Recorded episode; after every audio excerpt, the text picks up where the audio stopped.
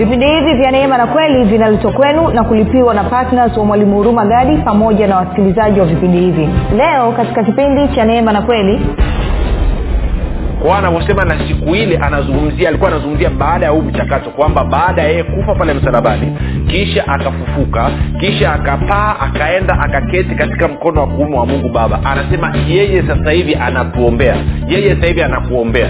Na mimi nikuulize swali rafiki kama unaye yesu kristo yuko mkono wa kuume wa mungu baba anafanya maombi kwa ajili yako unawezaje ukashindwa? Swala la kushindwa halipo. Swala la kushindwa halipo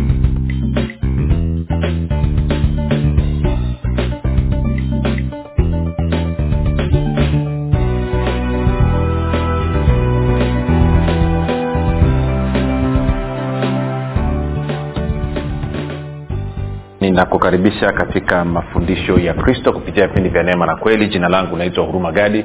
Nina furaha kwamba umeweza kuungana nami kwa mara nyingine tena ili kuweza kusikiliza kile ambacho bwana wetu yesu kristo ametuandalia. Kumbuka tu mafundisho ya kristo yanakuja kwako kila siku muda na wakati kama huu yakiwa na lengo la kujenga na kuimarisha imani yako wewe unayenisikiliza ili uweze kukua na kufika katika cheo cha kimo cha utimilifu wa kristo. Kwa lugha nyingine ufike mahali uweze kufikiri kama kristo uweze kuzungumza kama kristo na uweze kutenda kama kristo. Kufikiri kwako rafiki kuna mchango wa moja kwa moja katika kuamini kwako. Ukifikiri vibaya ni dhahiri utaamini vibaya na ukifikiri vizuri utaamini vizuri. Hivyo basi fanya maamuzi ya kufikiri vizuri na kufikiri vizuri ni kufikiri kama kristo. Na ili uweze kufikiri kama kristo huna budi kuwa mwanafunzi wa kristo. Na mwanafunzi wa kristo anasikiliza na kufuatilia mafundisho ya kristo kupitia vipindi vya neema na kweli uh, leo nataka tuanze somo jipya somo jipya kabisa. Nataka kuzungumzia topic ambayo kwa kweli imekuwa inaleta mkanganyiko na katika makanisa katika watakatifu katika uh, wakristo kwa ujumla. Na ni eneo ambalo pia limetumika vibaya ehe, eneo ambalo lime, limesababisha maisha ya watu pia yameharibika. Na kwa maana hiyo nataka tulizungumzie tutachambua mambo kadhaa tutakwenda kwa vipindi takriban kumi. Nitakupa msingi nitakuonyesha kile ambacho neno la mungu linasema. Tutaangalia nafasi ya kazi ya kristo ya msalaba katika jambo hilo.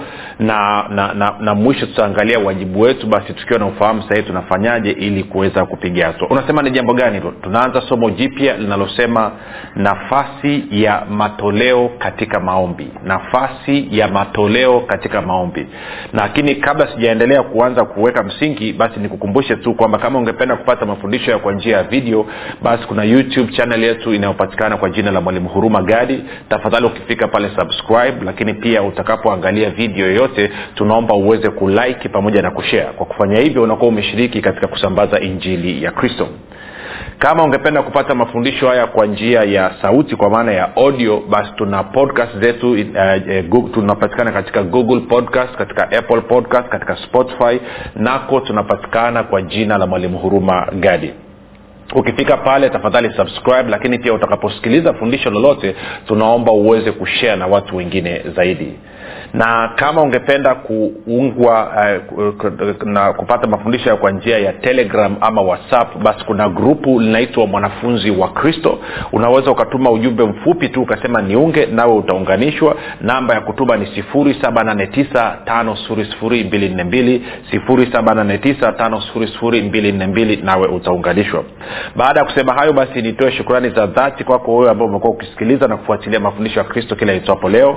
Na zaidi ya yote umekuwa ukiwahamasisha wengine waweze kufuatilia mafundisho haya kupitia vipindi vya neema na kweli. Asante pia kwa kuwashirikisha na kuwafundisha kile ambacho ume, wewe mwenyewe unajifunza.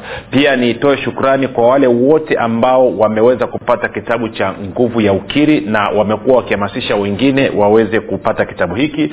Na kwa kweli namshukuru mungu kwamba ripoti tunayoipata ni ripoti nzuri watu wanaelezea jinsi ambavyo wanafunguka jinsi ambavyo kitabu kinawasaidia. Kwa hiyo nitoe ongera sana kwa wewe ambaye umeweza kufanya namna hiyo. Na nitoe shukrani pia kwako wewe ambaye umekuwa ukifanya maombi kwa ajili ya wasikilizaji wa vipindi vya neema na kweli lakini pia kwa ajili ya kwangu mii pamoja na timu yangu tunasema asante sana kwa maombi yako. Ni pia niweke angalizo kwa wale ambao unanisikiliza kwa mara ya kwanza. Kama unanisikiliza kwa mara ya kwanza nikuambie tu kwamba mafundisho ya kristo yako tofauti sana na mafundisho ambayo umezoea kuyasikiliza.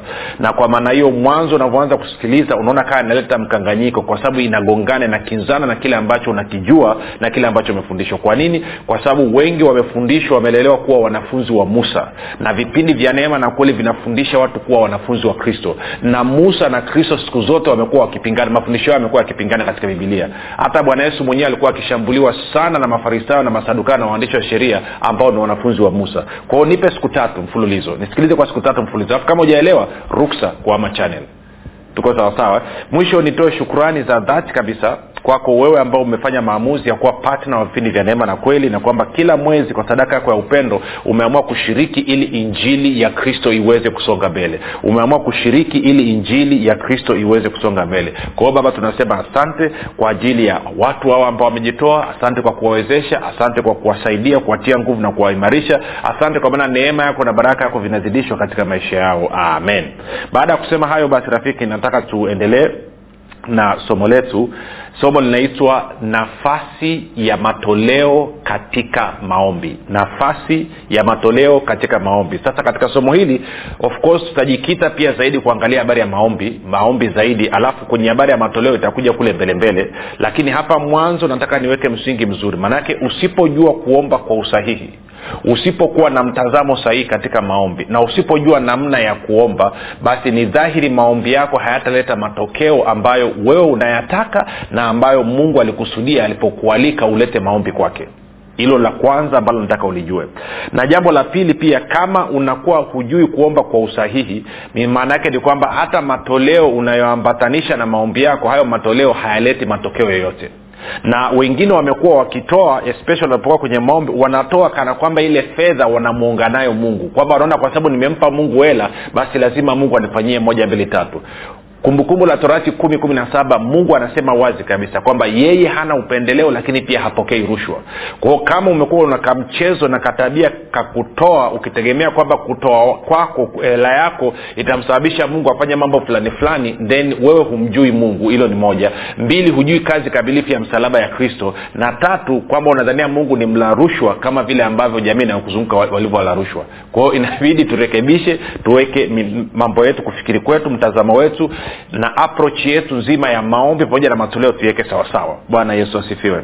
Kwa wewe unisikilize na kwa wale ambao mna kiu na shauku ya kupata matokeo mna changamoto mbalimbali mbali katika maisha na, na, na katika fundisho hili la nafasi ya matoleo eh, katika maombi na especially tukiwa tunaangalia habari ya maombi nitajikita zaidi kuzungumzia maombi yanayohusiana na watu kupata mahitaji yao ya kila siku. Eidha iwe ni mtu anataka kupata eh, nini kupata chuo ama anataka kupata sijui scholarship ama mtu anataka kupata ada ya mtoto ama anataka kupata kodi ya nyumba ama anataka kupata hela ya kiwanja anataka kupata hela ya kujenga nyumba anataka kupata hela ya kununua gari iwe ni mtu anataka. Kwao tutazungumzia zaidi katika mahitaji yetu ya kila siku sababu hilo ni eneo ambalo limejaa changamoto. Yes najua afya nayo imejaa changamoto lakini kanuni tutakazozizungumza hapa na utaratibu tutakaozungumza hapa pia unaweza especially kwenye maombi unaweza pia ukatumia katika eneo la afya eneo la mahusiano na kadhalika na kadhalika na kadhalika. Kwa hiyo nisema ni, ni, niweke huo utangulizi tangu mwanzo. Kwao unisikilize kwa makini. Kwao tafuta nini daftari lako e, kalamu yako kaa andika. Nasikiliza. Siri ya mafundisho ya kristo ni kusikiliza tena na tena na tena na tena na tena. Ukisikiliza mara moja usione kama imetosha. Sikiliza tena. Hata wale ambao wamepata kitabu kile cha nguvu ya ukiri usikisome mara moja kisome tena na tena. Rudia. Ukimaliza rudia tena. Utakaporudia utakutana na vitu vipi ambavyo mwanzo ukuviona ama ukuvisikia basi baada ya kusema hayo sasa twende moja kwa moja kwenye waraka wa kwanza wa yohana mlango ule wa tano. Waraka wa kwanza wa yohana mlango ule wa tano mstari wa kumi na tatu hadi mstari ule wa kumi na tano. Waraka wa kwanza wa yohana mstari ule wa kumi na tatu hadi wa kumi na tano.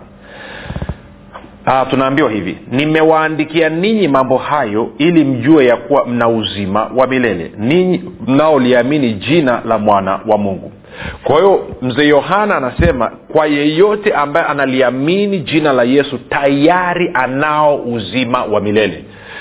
Tayari anao uzima wa milele. Rafiki uzima wa milele tunaupata tukiwa hapa duniani. Kuna wakristo wengi wengi wengi wengi mno hawafahamu kwamba uzima wa milele wanaupata hapa duniani. Wanadhania uzima wa milele wanaupata baada ya kufa lakini mzee yohana anatueleza hapa wazi kabisa. Anasema nimewaandikia ninyi mambo hayo ili mjue ya kuwa mna uzima wa milele. Ninyi mnaoliamini jina la mwana wa mungu mna uzima mnao uzima wa milele. Sasa hivi sio wiki ijayo na hii inakubaliana kabisa na kile ambacho bwana yesu alisema katika yohana 17 mstari wa tatu. Bwana yesu alisema na uzima wa milele ndio huu wakujue wewe mungu wa kweli wa pekee na yesu kristo uliyemtuma. Kwa hiyo wewe unayemjua una, una, una mungu wa kweli wa pekee na yesu kristo aliyetumwa na mungu wewe ambaye unaliamini jina la yesu kristo kwa sababu ametumwa na mungu wewe tayari unao uzima wa milele. Kwa hiyo nataka ufurahi kabisa nataka ushangilie kabisa na usikubali mtu yoyote akakubabaisha kwa namna yoyote ile akakudanganya kwamba hauna uzima wa milele. Unao uzima wa milele sasa hivi.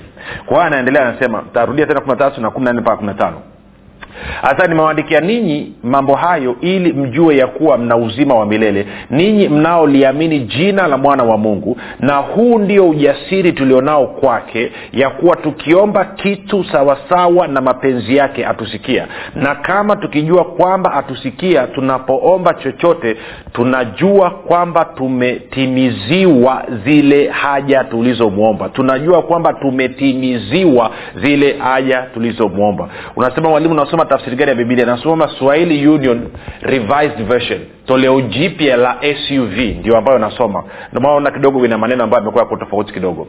Na actually nimeamua kuanzia leo nitakuwa naitumia hiyo. Okay? Sasa turudi kwenye mstari wa kumi na nne na wa kumi na tano nitasoma kwenye hii hapa tena alafu tutaenda kusoma kwenye bibilia ya habari njema ambao naona ameweka vizuri zaidi. Anasema na huu ndio ujasiri tulionao kwake ya kuwa tukiomba kitu sawasawa na mapenzi yake ya kuwa tukiomba kitu. Kwao maanake tunaruhusiwa kuomba vitu kwa mungu tunaruhusiwa kuomba vitu kwa mungu. Mungu ndio ameturuhusu. Tukiomba kitu sawasawa na mapenzi yake sawasawa na mapenzi yake atusikia na kama tukijua kwamba atusikia tunapoomba chochote tunajua kwamba tumetimiza kutimiziwa zile haja tulizomwomba.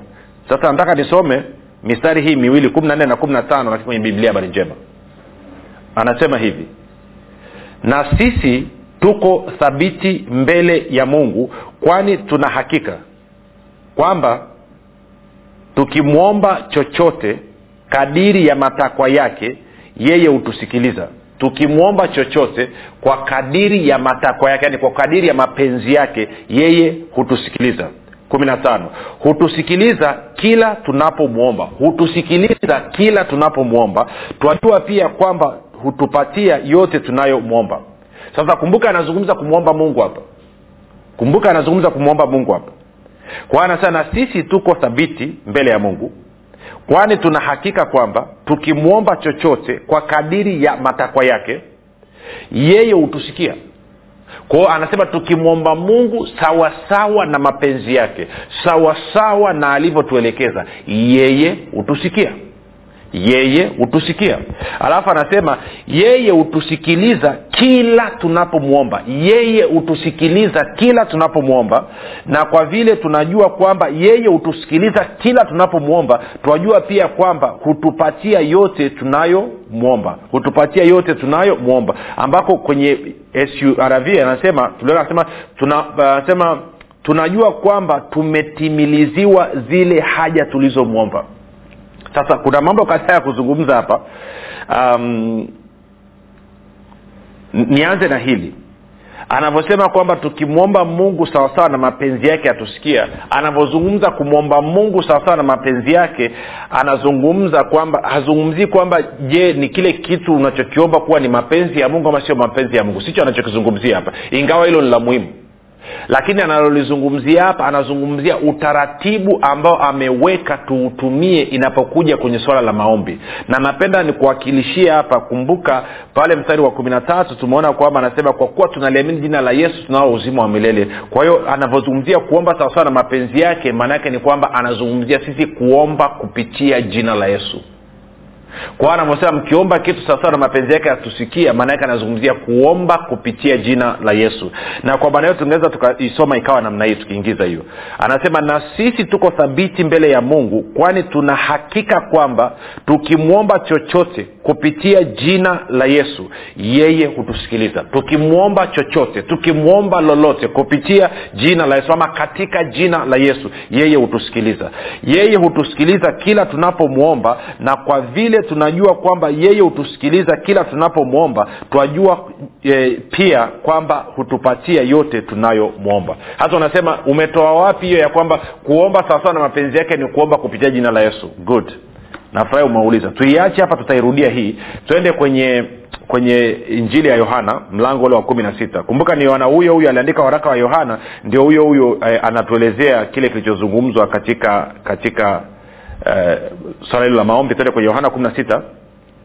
Yohana kumi na sita utaanza mstari wa ishiri na tatu. Hapa anamnukuu bwana yesu ambavyo aliwafundisha. Yohana mlango wa kumi na sita mstari wa ishiri na tatu hadi wa ishiri na nne. Sasa unisikilize vizuri. Anasema tena siku ile hamtaniuliza neno lolote. Hasa anavyosema siku ile siku ile ipi. Anazungumzia huyu ni bwana yesu anaongea na mitume. Anazungumzia baada ya yeye kufa kufufuka kupaa na kuketi mkono wa kuume wa mungu baba. Anavyosema siku ile anazungumzia baada ya yeye kufa kufufuka kupaa na kuketi mkono wa kuume wa mungu baba ndio ndo siku hiyo ambayo anaizungumzia ndo anasema siku ile. Tuko sawasawa rafiki? Kwa anasema tena siku ile hamtaniuliza tena neno lolote. Kumbuka sasa hivi tunavyozungumza rafiki bwana yesu yuko mkono wa kuume wa baba anatuombea. Ni mwombezi wetu ni intercessor wetu. Kwao anafanya maombi kwa niaba yetu kwa ajili yetu. Yuko mkono wa kuume wa baba. Ndo siku ambayo anaizungumzia okay. Moja nikupa ushahidi wa maandiko kidogo anavyozungumzia siku ile kwa hiyo navyokwambia iko mkono wa kuume tende tukaangalie sehemu mbili. Tende tuanze na, na warumi. Warumi warumi mlango wa mlango wa nane. Warumi mlango wa nane alafu tutaanza mstari ule tena mstari wa thelathini na nne moja kwa moja. Anasema ni nani atakayewahukumia adhabu? Kristo yesu ndiye aliyekufa. Naam na zaidi ya hayo amefufuka kutoka katika wafu naye yuko mkono wa kulia wa mungu ama mkono wa kuume wa mungu tena ndiye anayetuombea kwao anavyosema na siku ile anazungumzia alikuwa anazungumzia baada ya huu mchakato kwamba baada ya yeye kufa pale msalabani kisha akafufuka kisha akapaa akaenda akaketi katika mkono wa kuume wa mungu baba. Anasema yeye sasa hivi anatuombea yeye sasa hivi anakuombea. Na mimi nikuulize swali rafiki. Kama unaye yesu kristo yuko mkono wa kuume wa mungu baba anafanya maombi kwa ajili yako unawezaje ukashindwa? Swala la kushindwa halipo swala la kushindwa halipo. Unaye kristo. Yuko mkono wa kuume wa mungu baba. Anafanya maombi kwa ajili yako. Kwao swala la kushindwa halipo. Okay. Hilo ushahidi wa kwanza. Utende kwenye waibrania. Waibrania waibrania mlango wa saba. Waraka wa ibrania mlango wa saba alafu tutaenda mstari kama wa moja niangalie mstari wa ishina ngapi pale mstari wa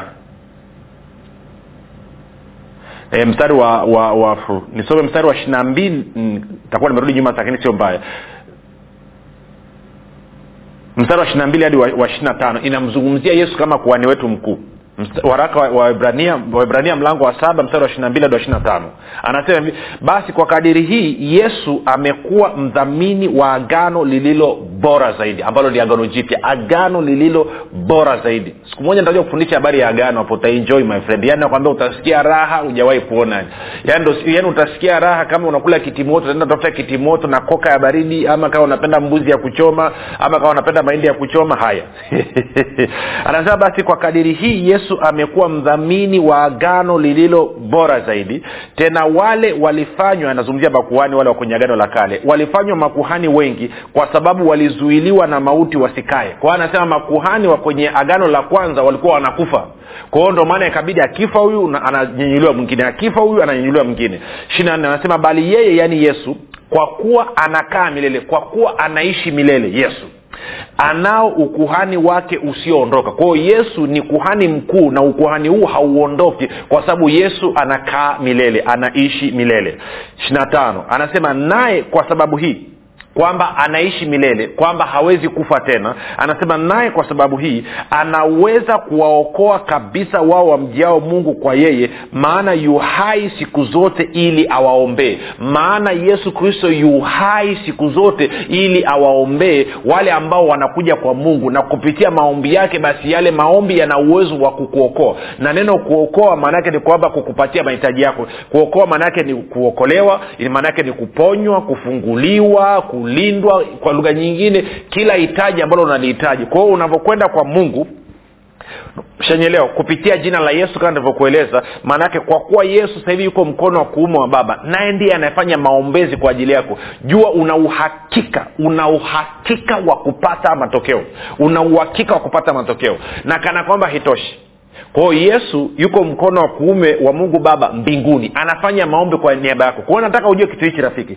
Siku yoyote utakayoamua kuingia katika maombi kuhusiana na jambo lolote jua unaye patna wa maombi kule mbinguni mkono wa kuume wa baba yesu kristo kuhani wako mkuu kwamba yu hai siku zote kwa ajili ya kukuombea wewe na nakuhakikishia maombi ya yesu bwana yesu alituambia kabisa pata kumfufua lazaro. Akasema baba asante kwa maana siku zote wanisikia sasa huyo ni, ni patna mmojawapo wa maombi aliyoko mbinguni. Lakini yuko patna mwingine rafiki ambaye ni muhimu mno ambaye anashiriki na yeye anashirikiana na wewe katika maombi yako. Tende nikakuonyeshe.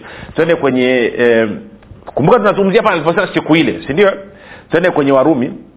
Yaani mambo ni mazuri warumi nane warumi nane tena tunarudi ule mstari wa ishiri na sita tutasoma mpaka mstari ule wa ishiri na nane anasema kadhalika roho naye hutusaidia udhaifu wetu kwa maana hatujui kuomba jinsi itupasavyo. Lakini roho mwenyewe hutuombea kwa kuugua kusikoweza kutamkwa na yeye aichunguzaye mioyo aijua nia ya roho ilivyo kwa kuwa huwaombea watakatifu kama apendavyo mungu. Anasema roho mtakatifu ana uwezo wa kukuombea wewe anakuombea wewe kupitia wewe kama apendavyo mungu. Anasema nasi tunajua ya kuwa katika mambo yote mungu hufanya kazi pamoja na wale wampendao katika kuwapatia mema yaani wale walioitwa kwa kusudi lake. Sasa sikiliza kitu hichi. Anasema roho mtakatifu naye rafiki anakusaidia katika maombi. Kwa hiyo nikuulize swali. Na kumbuka roho mtakatifu aombi bila wewe kuomba roho mtakatifu anaomba wakati unaomba. Kwao ana patna nawe ni msaidizi wako. Ameitwa kukusaidia ili uweze kuomba sawasawa nanavyotakiwa kwao unavyoingia kwenye maombi siku zote mwambia roho mtakatifu asante kwa maana najua uko pamoja na mimi. Ninavyoingia katika maombi haya unashirikiana na mimi ili hii haja ya moyo wangu iweze kutimia. Tuko sawasawa rafiki? Sasa sikiliza hii. Kwa hiyo kwenye maombi maanaake ni kwamba una partners wawili una partners wawili. Una partner mmoja ambaye ni yesu kristo yuko mkono wa kuume wa mungu baba alafu una partner mwingine ambaye ni roho mtakatifu aliyoko ndani mwako ambaye yuko hapa duniani. Na na kitu ambacho nampenda roho mtakatifu ni hichi. Na kama itafikia kwamba wewe ni dhaifu kweli kweli katika hayo maombi wakati unaomba na hata saa nyingine kama hauwezi kuomba vizuri basi roho mtakatifu atakwenda kwa mtakatifu ambaye anajua kuomba vizuri na kupitia yule mtakatifu wataanza kuintasidi kwa hiyo utakuwa roho mtakatifu ndani mwako anaomba lakini na roho mtakatifu ndani yule mtakatifu mtakatifu ana, anaomba ili kuhakikisha wewe unafanikiwa. Kwao ana uwezo wa kunyenyua watu watano sita saba nane tisa kumi wakaingia kwenye maombi wakiwa wanaomba hasa wakati wanaomba kwa kunena kwa lugha ama kwa kuugua katika roho wasijue wanamwombea nani. Lakini kimsingi ni patna wako ambaye ni roho mtakatifu anasema kwamba huyu ndugu ufahamu wake haujafanywa upya. Huyu ndugu kuomba kwake kuna kinzana na kile ambacho anakitaka katika moyo wake. Kwa kuwa amechukua hatua ya imani ya kuingia katika maombi ngoja niende kwa fulani ngoja niende kwa wanafunzi wa kristo ambao wanajua kuomba sawasawa na kwa hiyo niwaamshe usiku waingie kwenye maombi na watakapokuwa wakiomba hawatajua wanaombea nini mara nyingi lakini watakuwa wanaomba kwa ajili ya huyu ndugu. Kwao rafiki swali ni hili. Wewe una partners wawili.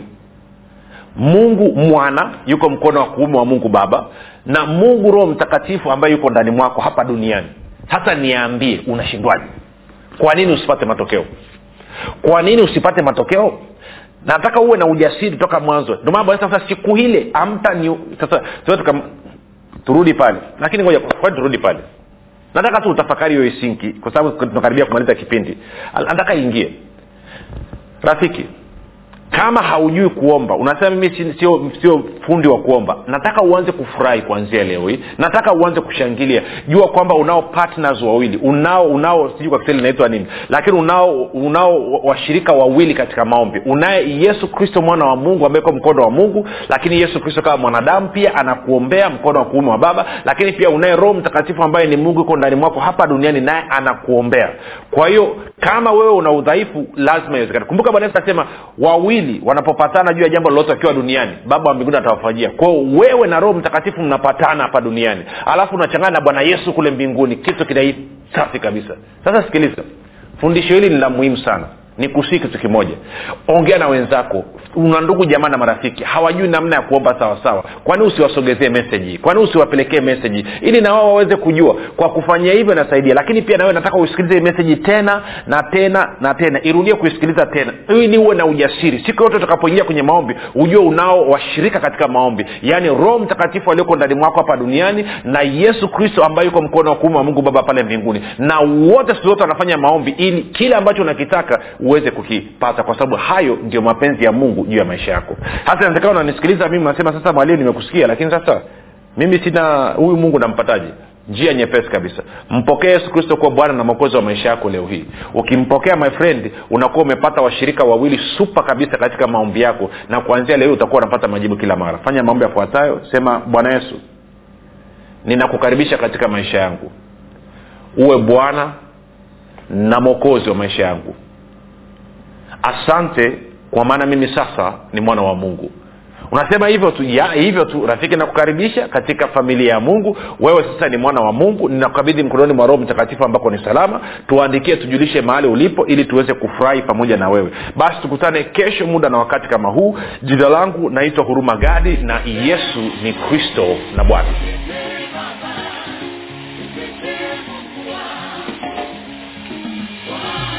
hii ni habari njema kwa wakazi wa arusha kilimanjaro na manyara. Sasa mwalimu huruma gadi ambaye amekuwa akikuletea mafundisho ya kristo kupitia vipindi vya neema na kweli kwa njia ya redio youtube google podcast apple podcast spotify telegram pamoja na whatsapp. Anapenda kukujulisha kuwa sasa unaweza kushiriki ibada iliyojaa nguvu ya roho mtakatifu na kweli ya kristo. Ibada hizi zitafanyika katika ukumbi wa baoba uzima house uliopo chama tengeru jijini arusha. Kumbuka ibada hizi zitafanyika siku ya jumapili kuanzia saa tatu kamili za asubuhi hadi saa saba kamili za mchana ambapo utafunuliwa kweli ya kristo katika nguvu za roho mtakatifu.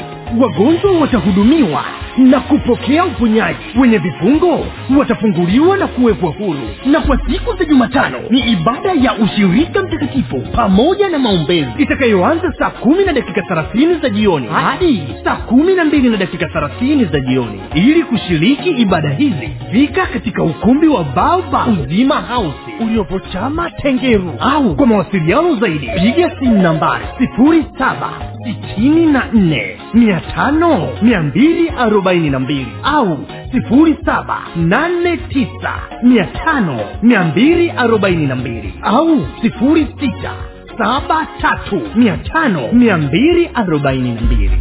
Kumbuka ni kweli unayoijua ndiyo itakayokuweka huru